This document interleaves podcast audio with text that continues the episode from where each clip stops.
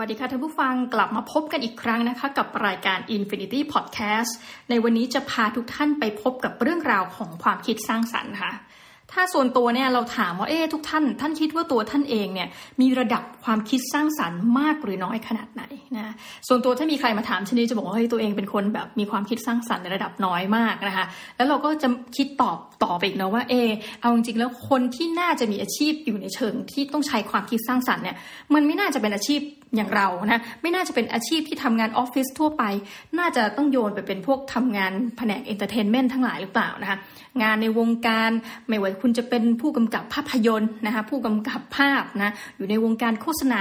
ใดๆเหล่านั้นหรือเปล่าที่ต้องใช้ความคิดสร้างสรรค์ มันก็ไม่เห็นจะเกี่ยวข้องกับเราสักเท่าไหร่นะคะ บทความนี้จะมาช่วยให้ทุกท่านเห็นความสำคัญนะนี่ไปเอาบทความมานะคะเห็นความสำคัญของความคิดสร้างสรรค์ว่านำเอามาปรับใช้กับชีวิตประจำวันของทุกท่านได้ และโดยสำคัญนะคะ เอามาปรับใช้กับการทำงานของทุกท่านได้นะคะ จากบทความโดย Harvard Business Review นะคะ บทความนี้มีชื่อว่า so you think you're not creative นะคะ เขียนโดยคุณดันแคนบอร์เดลซึ่งในอดีตเนี่ยนะคะท่านเป็น VP นะคะ Vice President แผนก Innovation and Creativity ของ Walt Disney นะคะปัจจุบันก็คือไม่ได้ทำงานที่นั่นแล้วนะคะก็คือมาเปิดบริษัทเป็นของตัวเอง แต่ว่าวันนี้ก็ใช้ case studies นะจาก Walt Disney เนี่ยมาเล่าให้ทุกท่านฟัง เอาแหละ ประโยคหนึ่งที่เราชอบมากก็คือว่า ถ้าท่านคิดว่าท่านเป็นคนไม่มีความคิดสร้างสรรค์นะท่านคิดใหม่ เพราะว่าในอันนี้เขาบอกว่าเอ้ยข้อดีนะ we are all born creative เราทุกคน เกิดมาเนี่ยมีความคิดสร้างสรรค์ เพียงแต่เราอาจจะยังไม่แน่ใจว่าเอ้เราจะสามารถอันล็อกมันได้อย่างไรนะคะจริงๆ คุณวอร์เดลเนี่ยยกตัวอย่างว่า เอ้ยดูสิความคิดสร้างสรรค์เนี่ยมันสามารถใช้ประโยชน์ได้ในหลายวงการ แล้วมันมีความสำคัญ ยกตัวอย่างเช่น ช่วงที่เกิดเหตุการณ์โควิด -19 ขึ้นมาเนี่ยแล้วก็เจลแอลกอฮอล์ขาดตลาด ปรากฏว่าก็มีคนนะใช้วิธีการต่างๆ มากมายเลย เพื่อให้ทำแบบว่าผลิตเจลแอลกอฮอล์ได้ทัน โดยอาจจะใช้วัตถุดิบอื่นๆ นะคะยกตัวอย่างถ้าแถวบ้านเราเนี่ยส่วนตัวนะเห็นปกติความเข้าใจเราคือเฮ้ยถ้าจะใช้เจลแอลกอฮอล์เนี่ยมันต้อง 99.99%หลังๆ มาเราก็เห็นว่าเอ้ยพอแอลกอฮอล์จะราคาสูงขึ้นหรือของขาดใดๆก็ตามเนี่ยแทนที่ในเจลแอลกอฮอล์ที่เราเป็นกระปุกที่เราเห็นเนี่ยนะคะก็อาจจะลดเหลืออ้าวแอลกอฮอล์แท้ 65%แล้วก็ผสมด้วยครีมอย่างอื่นเนาะ70%บ้างนะอันนี้ก็คิดว่าน่าจะเป็นส่วนหนึ่งนะคะหรืออุปกรณ์ต่างๆ ที่แบบ ปกป้องช่วยเราในประเด็นเรื่องของทางเดินหายใจนะแต่เดิมพอของขาดในล่าสุดเขาก็มีการนำเอาพวก 3D printing นะคะเอาเทคโนโลยีเนี่ยมาช่วยเพื่อให้ผลิตได้ทันนะนี่ก็เป็นตัวอย่างหนึ่งแล้วกันว่าเฮ้ยตกลงว่าความคิดสร้างสรรค์เนี่ยมันใช้ได้ในทุกวงการจริงๆนะแต่จะทำอย่างไรให้เรา unlock potential ของเราตรงนี้นะคะในนี้นะคุณวอร์เดลก็เรียกว่าเป็นข่าวดีของพวกเรานะคะมาแชร์ประสบการณ์ โดยให้ข้อเป็น 3 ข้อหลักๆด้วยกันนะคะข้อที่ 1 บอกว่า run and energizer นะคะเรียกใช้เครื่องกระตุ้น ตอนแรกที่พออ่านคำนี้รู้สึกว่าเอ๊ะมันคือเครื่องกระตุ้นอะไรเหรอนะคะเขาบอกว่าจริง ๆ แล้วเนี่ยความคิดสร้างสรรค์เนี่ยเนื่องจากว่าถ้าเราอาจจะแบบอยู่เฉยๆเนี่ยเราอาจจะแบบเหมือนตันเหมือนคิดไม่ออกนะเขาก็ตั้งคำถามว่าช่วงเวลาที่คุณมีแบบเบสไอเดียนะคะไอเดียที่มันโอ้โหเจ๋งเป๋งไปเลยนะสำหรับใครก็ตามที่จะขายงานลูกค้าอยู่ดีๆไอเดียเนี้ย pop up ขึ้นมา ส่วนมากเกิดขึ้นตอนไหน เขาบอกถามไปเหอะ ส่วนใหญ่ไม่เห็นจะมีใครตอบมาเลยว่าเฮ้ยเกิดขึ้นตอนที่เรากำลังนั่งทำงานหนักๆนะคะเขาบอกว่าจริงๆแล้วเนี่ยถ้าพูดถึงเชิงประสาทวิทยานะคะเมื่อสมองของเราเนี่ยกำลังว่าง นะเมื่อสมองของเราอยู่ในสภาพที่อ้อค่อนข้างที่จะผ่อนคลาย เมื่อนั้นแหละค่ะมันจะมีหน่วยที่มันไปกระตุ้น ให้เราเหมือนกับถ้าพูดนึกนึกถึงแบบว่าโทมัสเอวาเอดิสันเนาะนึกถึงหลอดไฟ เมื่อนั้นแหละค่ะเมื่อเรากำลังว่าง เรากำลังเหมือนอยู่ในช่วงสุญญากาศและผ่อนคลายเต็มที่เนี่ยมันก็จะปิ้งขึ้นมาเลยนะคะ ดังนั้นหลายคนอาจจะได้ไอเดียเนี้ยมาตอนที่กำลังทำอาหารกำลังอาบน้ำหรือว่ากำลังจ็อกกิ้งอยู่นะคะ Run and Energizer ก็เลยบอกว่าถ้าเช่นนั้นเนี่ยเราก็น่าจะลองอย่างนี้ละกัน สมมติกำลังประชุมหรืออะไรเงี้ยอาจจะเบรกประชุมนะคะแล้วก็ลงไปแบบอ้าวแบบ quick exercise นะคะแบบเอ้ยเราออกกำลังกายแบบเร็วๆกันนะเผื่อที่แบบให้สมองเนี่ยมันจะได้ผ่อนคลายมากขึ้นนะนอกจากนั้นเนี่ยถ้าบอกว่าเออการออกกำลังกายแล้วยังไงมันอาจจะยังไม่ตื่นเต้นพอนะเราก็มีการแบบว่าฝึกได้นะคะทีนี้ข้อฝึกที่เขาแนะนำ บางทีก็แบบเออเป็นอะไรที่เรานึกไม่ถึง ก็ยกตัวอย่างเช่น สร้างสถานการณ์สมมุติขึ้นมานะสมมุติในสิ่งที่มันดูเป็นไปไม่ได้ ยกตัวอย่างเช่นแบ่งกลุ่มนะอาจจะเป็นคนกลุ่มหนึ่งที่บอกว่ายกให้เลยนะคะว่าคุณเนี่ยเป็นผู้เชี่ยวชาญในการสร้างร่มชูชีพสำหรับช้าง ซึ่งเราบอกว่าข้อที่จริงเนี่ยอันนี้มันเป็นเรื่องโกหกกันแล้วใช่ไหมข้อที่จริงเนี่ยเราก็ไม่ได้แบบ ขนช้างไปทางอากาศตลอดเวลานะคะแล้วเราก็คงไม่ทำร่มชูชีพไปสำหรับช้าง แต่อันเนี้ยให้เป็นเหตุการณ์สมมุตินะแล้วก็ลองโจทย์ดูสิว่าเออโอเค คุณอาจจะบอกให้คนคนหนึ่งเนี่ยลองทดลองเป็นคนผู้เชี่ยวชาญทางด้านนี้ร่มชูชีพช้าง แล้วก็ให้คนในห้องลองถามคำถาม แล้วผู้เชี่ยวชาญนี่ก็ต้องเหมือนแกล้งอะแกล้งตอบนะแบบ คำ up with the best idea อะไรประมาณนี้นะเนี่ยก็เป็นส่วนหนึ่งนะเป็นถือว่าเป็นเครื่องกระตุ้นในการสร้างความคิดสร้างสรรค์นะคะหรือคุณอาจจะแบ่งเป็นกลุ่มก็ได้นะอะเช่นกลุ่มหนึ่งเนี่ยเป็นตัวดีนะคะเป็นแบบพวกกลุ่มพระเอกนะคะอีกกลุ่มหนึ่งเนี่ยเป็นตัวร้ายนะคะ แล้วก็อาจจะสร้างสถานการณ์ขึ้นมาสักอันหนึ่งอันนี้ยกตัวอย่างเข้าไปเลยเนาะเช่น คุณจะทำกีฬาโอลิมปิกนะแต่กีฬาโอลิมปิกนี้ คนไม่ได้ไปเล่นนะคะกลายเป็นกีฬาโอลิมปิกสัตว์นะคะเอาละฝ่ายตัวร้ายจะทํำยังไงอ่าถ้าเป็นเรานะวงเล็บ เราก็จะสร้างสถานการณ์ทำให้งานต้องล่มนะคะคนจะต้องกรีดร้องสัตว์ตัวเทพๆที่อยู่ในนั้นจะต้องตายกันหมด และถ้าคุณเป็นฮีโร่คุณจะไปปกป้องสัตว์เหล่านั้นอย่างไรนะซึ่งโอเค ในชีวิตจริง มันคงไม่ได้มีสถานการณ์อย่างนี้ เพราะว่ามันไม่มีอยู่จริงใช่ไหมซูเปอร์แมนมันไม่มีอยู่จริงนะแต่ว่านี่ก็เป็นการฝึกนะเป็นการใช้เครื่องมือธรรมดาเนี่ยเขาบอกการเป็น storyteller นะ เป็นพวกนักเล่าเรื่อง เอ้ยมันก็ช่วยให้เรากระตุ้นจินตนาการได้ผ่านเหตุการณ์สมมุตินะคะ ข้อที่สองนะคะ ask where else นะคะเอ้ยที่ไหนอะที่ไหนอีกนะคะเขาบอกกรณีนี้เอางี้ง่าย ๆ copy and paste นะคะพูดพูดเลยบอกกรณีนี้ถ้าเรามองไม่เห็นแล้วว่าเออเราคิดว่าเราอาจจะสร้างเครื่องกระตุ้นอะไรของเราเนี่ย อันนี้ตัดไปก่อนนะเออมันน่าจะยาก ถ้าเช่นนั้น เอางี้แล้วกันค่ะ มันยังมีพื้นที่อื่น มีสถานที่อื่น บริษัทอื่นหรือเหตุการณ์อื่นไหมที่มันจะทำให้เราเนี่ยเออได้มีจินตนาการไว้ตามแบบเขานะยกตัวอย่างเช่นนะคะในกรณีของดิสนีย์เวิลด์เขาบอกว่าเออดิสนีย์เวิลด์เนี่ยเดี๋ยวเออาเออาก็จุดพลุนะจุดพลุอยู่นั่นนะคะ เพื่อให้คนรู้สึกถึงแบบหืม sense ของการสัมผัสใช่ไหมคะ ทีนี้มันมีจุดหนึ่งที่มาแล้วก็ตันค่ะว่าแบบเออเราก็ไม่น่าจะจุดพลุไปได้มากกว่านี้มันก็มีเท่านี้นะจำได้เลยถ้าเกิดใครเคยไปดิสนีย์เวิลด์ที่ฟลอริดาเนี่ยเออมันก็จุดจุดจุดอะแล้วไงจบนะเขาเลยบอกว่า เออไอเดียมันตันละ ทันใดนั้นเองเขาก็ไปไปนึกถึงนะคะซิดนีย์โอเปร่าเฮาส์ถ้าเกิดใครเคยไปมันเป็นประดิษฐกรรมที่แบบ โอ้โห grand มากใช่ไหมคะเขาบอกเอ้ย ตัวของซิดนีย์โอเปร่าเฮาส์เนี่ยนะคะมันก็ ใช้ตึกเองเนี่ยนะคะเป็นเหมือนกับเออดูตัวตึกเองเนี่ยมันก็ประกอบไปด้วยเทคโนโลยี แล้วก็ภาพที่มัน pan ออกไปนะคะคือแทนที่จะไปมองว่าเราต้องจุดพลุจุดอะไร ท้ายที่สุดเขาก็เลยใช้ 3D projection นะคะเป็น 3D projection show นะคะซึ่งก็ทำให้สร้างเขาเรียกว่าอะไร เป็นเหมือนกับ living canvas นะคะเป็น ผ้าใบที่มีชีวิต ไม่คุณลองนึกสภาพตอนนี้ที่เขาเล่นเป็นเล่นไฟอะนะคะแล้วตึกนั้นก็อาจจะมีคำอะไรเข้าไปใส่ยกตัวอย่างเมืองไทยเขามีเล่นนะที่แบบว่าเวลาจะประท้วงอะไรแล้วก็ยิง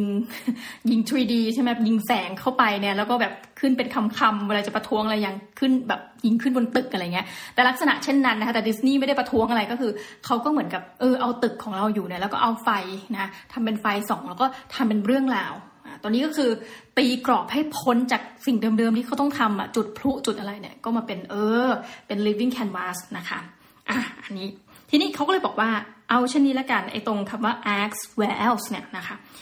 มีที่ไหนอีกนะคะ ที่ใครแก้ไขปัญหาหรือว่าเอ่อความท้าทายใด ๆ เนี่ย ที่เราอยากจะแก้มีใครแก้ไปแล้วบ้างไหมในโลกใบนี้นะะลองไปหาตัวต้นแบบนะคะ หรือสถานที่แห่งใดเนี่ยที่เราเห็นว่าโหสถานที่ทำงานแห่งนั้นคนมันมีแบบกระตือรือร้นมากในการทำงานนะมีแบบ positive attitude เนี่ยที่เราอยากที่จะให้เออลูกค้าเราเนี่ยหรือว่าพนักงานของเราเนี่ยมีแบบนั้นนะยกตัวอย่างเช่นเราอาจจะเห็นว่าโอ้โหทำไมแบบ Starbucks เนี่ยเขาดูบริการดีจังเลยนะเราก็ไปดูซิว่าเขาทำอะไร ก็คล้ายๆกันนะคะก็ได้แรงบันดาลใจวงเล็บมาจาก Starbucks เป็นตัวอย่างที่ดี เราก็จะเอาอะไรสักอย่างมาปรับนะเข้ากับองค์กรของเรานะคะ หรือว่าอะมาแล้วนะคะ ดูชุมชนดูสังคมก็ได้นะธรรมชาติหรือสังคมอะไรก็ตามแต่ในที่มันมีการมี action ระหว่างกันเนี่ยที่เราอยากที่จะไปก๊อปปี้มาไหม ลองไปดูนะคะ ก็ลองถามคำถามนี้ไปเรื่อยว่ามีที่ไหน มีใครสถานการณ์อะไรบริษัทไหนนะสักพักอาจจะเจอคำตอบที่ท่านกำลังค้นหาอยู่ และท่านก็สามารถมันแน่นอนค่ะตัวอย่างที่ดีเนี่ยเราอาจจะสามารถนำมาทำซ้ำได้ ถึงแม้มันจะไม่เหมือนเป๊ะนะ แต่ว่ามันสามารถใช้ได้นะคะในกรณีนี้เขาก็ยกตัวอย่างเออน่าสนใจมากนะคะ ในตอนที่จะผลิตนะคะชุดว่ายน้ำสำหรับปี 2000นะกีฬาโอลิมปิกปี 2000 เขาก็คิดว่า อืมจะทำยังไงเนี่ยนะคะที่จะทำให้คนเราที่แบบใส่ชุดว่ายน้ำแล้วเพิ่มศักยภาพนะในการที่จะว่ายให้เร็วไหลลื่นเหินมันเหาะเหินอยู่บนน้ำได้ เร็วคือมันดียิ่งขึ้นนะคะเขาก็คิดไปคิดมา เอ ต้องนึกภาพว่า ถ้าคุณจะใส่ชุดนักว่ายน้ำเนี่ย คุณจะคิดถึงอะไร อะไรที่มันเร็วขนาดเนี้ยนะอยู่บนน้ำนะคะคำตอบก็คือต้องนึกถึงปลาใช่ไหมกรณีนี้ปรากฏว่านะคะ ก็ไปได้นี่นี่คือสปีโดนะสปีโดก็ไปได้ไอเดียมาจากนี่เลยค่ะ มาจากฉลามนะปลาฉลามก็ไปได้ไอเดียว่าเอ้ยปลาฉลามเนี่ยลองดูซิว่าผิวหนังของปลาฉลามนั้นมันเป็นลักษณะยังไง นะหลายท่านเวลาไปแบบสวน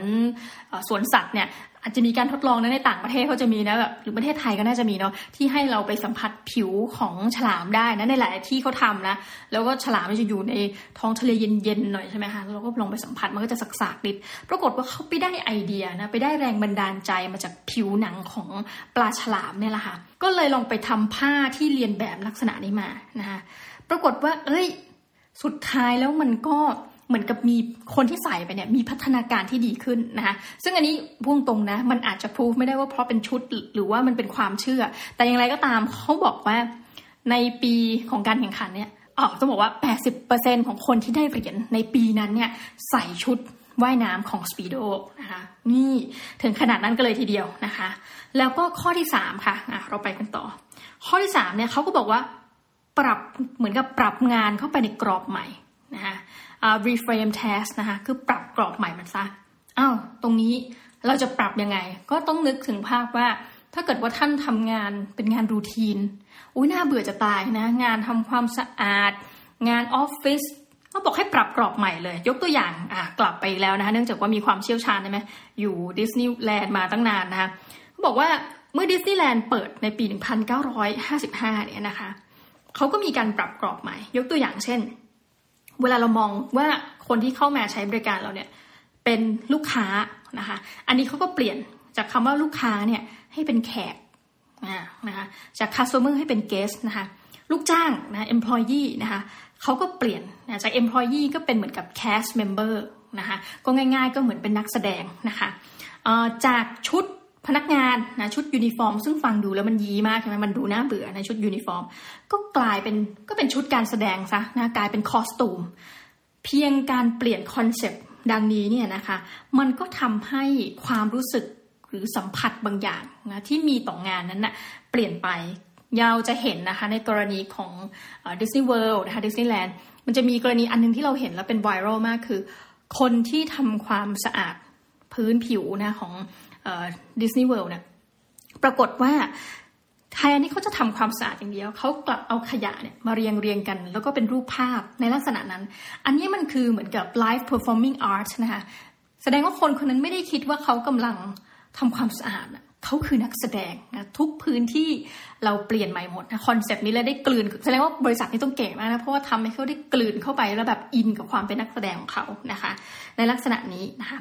นี่บริษัทก็บอกว่า เขาขอนะคะว่า เอ้ยพนักงานเนี่ยไม่ได้กำลังไปทำงานนะใช่เลยในกรณี แต่กำลัง entertain คนอยู่นะคะ หรือว่าบอกกับลูกค้าที่เข้ามานะคะ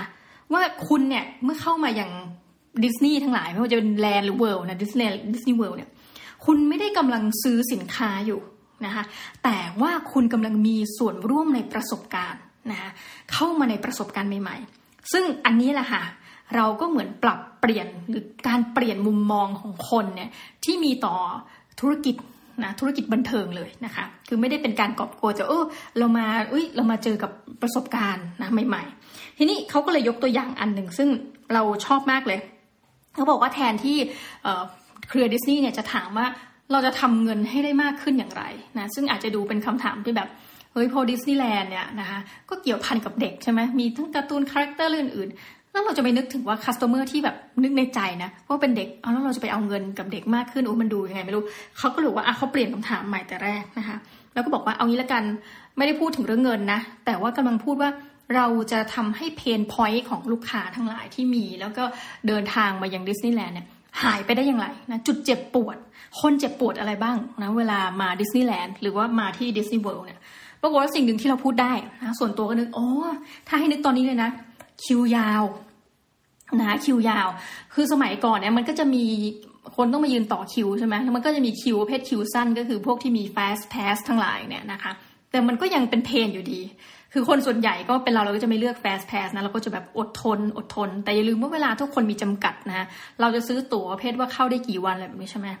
เขาก็เลยคิดว่าเอ๊ะจะทำยังไงดีเนี่ยให้ตัด pain point ในเรื่องของการรอแถวการเข้าคิวเพราะคุณไม่ได้รอแค่เข้าไปเล่นเครื่องเล่นนะบางทีรอไปเจอประสบการณ์อื่นบางทีรอที่จะซื้ออาหารซื้ออะไรเงี้ยมันมันชักช้าไปหมด เขาก็เลย อ๋อ ถ้าเช่นนั้น นั่นก็เป็นที่มานะ เขาไปเจอเทคโนโลยีหนึ่งแล้วเลยเป็นที่มาของ Disney MagicBand Disney MagicBand คืออะไร ก็เป็นสายรัดข้อมือเนี่ยแหละค่ะ แต่ว่าไอตัวสายรัดที่ว่านี้ เอาง่ายๆนะ คุณเหมือนขึ้น BTS วงเล็บแต่เป็น BTS ที่เชื่อมไปยังทุกผลิตภัณฑ์ของดิสนีย์นะคะ เจ้าสายรัดข้อมือที่ว่านี้อาจจะเราขอเรียกเขาอย่างให้เกียรติแล้วกันนะ Disney MagicBand เนี่ยสามารถทำได้ทุกอย่าง เช่นนะส่วนใหญ่คนที่มาที่ดิสนีย์เวิลด์ทั้งหลายแหละเนี่ยนะก็จะต้องมาแบบว่าอยู่ที่โรงแรมเขาซึ่งจะมีเป็นธีมอะไรเงี้ยเนาะก็แทนที่จะต้องมีคุณแจนะคะ จะไปซื้อบัตรผ่านก็ซื้อเออซื้อแยกกัน กลายเป็นว่าไอตัว wristband ที่ว่าเนี่ยนะคะ สามารถอะอันล็อกห้องได้นะแทนที่จะมีกุญแจก็ใส่ไอตัวนี้ไปนะคะ Disney Magic Band อะแตะปุ๊บห้องเปิดได้แล้วอันล็อกนะคะหรือว่าต่อคิวก็จริงนะยังต้องต่อคิวอยู่ ซื้ออาหารแทนที่ต้องอุ้ยควักเงินกว่าจะทอนกว่าได้อ้าวแตะ wristband ตึงนะคะหรือว่าจะขึ้นเครื่องเล่นอ้าวแตะ wristband อันนี้คือมันเชื่อมไปทั้งอุปกรณ์แล้วก็ทุกอย่างนะซึ่งเขาบอกว่า ไม่เพียงแต่ที่จะทำให้แถวมันสั้นลงแก้ปัญหาตรงนั้นนะคือแถวสั้นลงหมายถึงว่าเวลาที่ใช้อยู่กับแถวเนี้ยมันลดลงนะคะแต่กลายเป็นว่าลูกค้าเองเนี่ยมีความสุข อ่าเพราะว่ามีความสุขเพราะอะไรก็รู้สึกได้รับเพนพอยต์นั้นมันหายไปใช่ไหมมีความสุขมากขึ้นนะคะ แบบเออพึงพอใจในบริการมากขึ้นนั่นแหละ แล้วก็นอกจากนั้นยังสามารถทำให้ดิสนีย์เนี่ยสร้างรายได้มากขึ้น เพราะอะไรเมื่อคนใช้เวลาน้อยลงต่อหนึ่งคิวใช่ไหมหลังจากนั้นเราก็สามารถรับลูกค้าได้เพิ่มมากขึ้นเรื่อยๆนะคะนี่ก็เป็น 3 ข้อที่เราจะพูดถึงเรื่องของความคิดสร้างสรรค์นะคะ ข้อที่1นนะคะ run and energizer นะเรียกใช้เครื่องกระตุ้น ไม่ว่าจะเป็นการออกกำลังกายแบบ quick exercise นะหรือว่าตั้งโจทย์สมมติฐานแล้วให้คุณมาผลัดกันเล่าเรื่องนะถามตอบนะข้อ 2 ask where else นะคะเอาง่ายๆ เราจะไป copy ที่ไหนมาได้บ้าง ที่ไหนมันมีสูตรสำเร็จ หรือมีสถานการณ์ใดที่เราลองดูว่า เออ มันน่าจะมันน่าจะได้นะไม่จำเป็นว่าต้องเป็นสูตรสำเร็จที่เกิดจากมนุษย์นะบางทีธรรมชาติเนี่ยใช่ไหมจากสัตว์ยกตัวอย่างเช่น ผิวของปลาอย่างเงี้ยเป็นต้นนะคะ ข้อที่3นะ reframe task นะคะก็คือปรับกรอบงานเอาสมัยนะจากเดิมงานเราอาจจะดูน่าเบื่อมากเลย แต่พอปรับลุกใหม่นะก็กลายเป็นว่าน่าสนใจในบัตรดลนะคะ ก็เป็น 3 ข้อนี้ลองเอาไปใช้ดูนะคะ แล้วก็ได้ผลอย่างไรก็มาเมาส์กันนะสำหรับวันนี้ก็ต้องขอขอบคุณมากนะคะ ที่อยู่กันจนจบรายการแล้วเราจะกลับมาพบกันใหม่กับรายการ Infinity Podcast สำหรับวันนี้ สวัสดีค่ะ